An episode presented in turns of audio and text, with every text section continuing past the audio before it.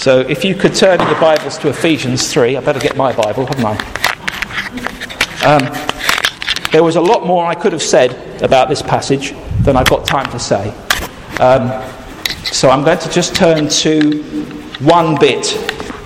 So um, Ephesians chapter three is uh, a digression. Paul um, turns off his main thought. And the reasons for that I won't go into now, but he he is so determined to get across an important number of points. And um, he goes to it in verse six. He talks about a mystery that has been revealed. A mystery in verse six. Uh, not the kind of mystery that we think of these days, not the kind of Inspector Morse or Lewis or Miss Marple kind of mystery, not those kind of mysteries, because it, in those mysteries we don't know what the answer is, but Paul has the mystery, he has the, um, the whodunit, if you like, here in this chapter, uh, in verse six, and he says, um, this mystery is that through the good news, the gospel, the Gentiles are heirs together with Israel, members together of one body, and sharers together in the promise in Jesus Christ. So that's the, the, the nub of it. Now, that's the, the mystery. Why is it a mystery? Well, for one thing, we've got this issue that the, the Jews thought they were it. That was it. Actually, so by the way, isn't that my digression, did the enemy, Satan. He doesn't have any more knowledge of things. He's not omniscient. He didn't know. That's why it talks about being revealed to the powers. So what we have here is a situation where this mystery has been is being revealed both to us and to the powers of the air, the principalities and powers in the heavenly places. And I, I'm, I'm struck by the fact that it talks it there about including us who were far off.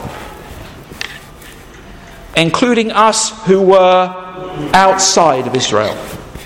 I would, you know, if I had more time, I would be definitely just talking about the fact that Israel is a tiny little country. And we have a huge planet. And the gospel was constrained to this tiny little country in many ways. A cult of Judaism. If it hadn't been for that moment, that revelation, it would have stayed just there. But it went up. And according to uh, Ephesians three, what we have is that it's not just constrained to there, but to the whole cosmos. It wasn't a good day for Satan when that revelation came, was it? Suddenly it went from that the, the gospel was just constrained to that little bit, and suddenly it was, oh, it's the whole lot, what? Anyway, just want to go to um, the three dimensions in that passage. He talks about the mystery being the fact that we are heirs together. What else? It says that we are members together and sharers together in the promise of Christ Jesus. What we see here is a three-dimensional, three elements that we have. A foundational danger that we have is that we can see ourselves as slightly less than others. But this message shows us that we are whole and fully rounded. Sometimes we can look at other people and say that they are less. And we've had a, a lot of teaching on that. No matter who they are or what they have done, they are included in the love of God. In verse six we see that God's inclusion is not flat. It's three-dimensional. Our connection to God is a relational one. First, we are heirs together. Um, have you seen films, black and white films, um, where they, they kind of, they'll read the will and there'll be a, a, a, a little butler in the corner, and suddenly the, the solicitor will read, there he is in the back, um, solicitor will read out, and all my worldly goods I leave to Joe the butler. And in a way, That's a bit like this. The Israel, the Israel was expecting the lot. Suddenly, the Gentiles get equal shares with everything, with the, with all the Jewish people. Does that make sense to you? We, we're there? Okay, so we are... It's the first part of the, the first dimension of our relationship God, with God in this in this verse is that we, it is a legal relationship. We are included in law. We are heirs.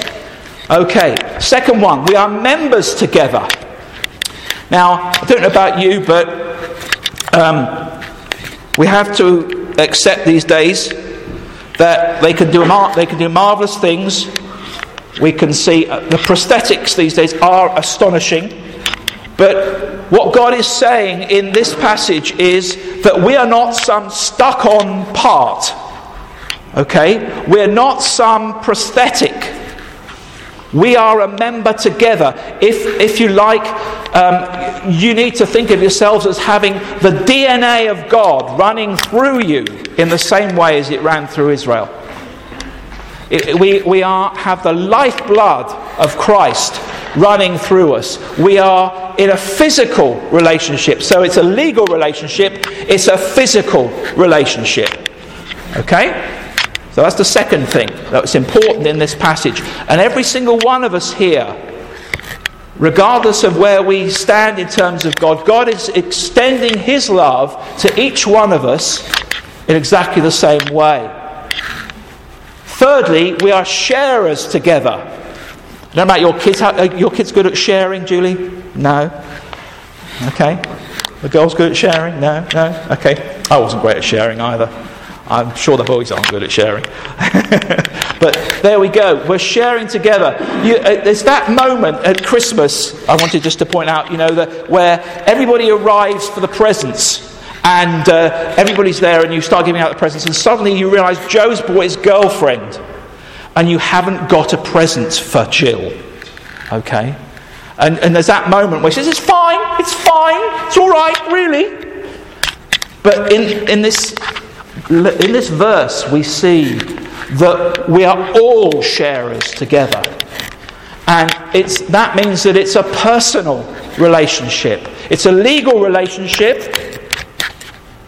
It's a physical relationship and it's a personal relationship that we're part of.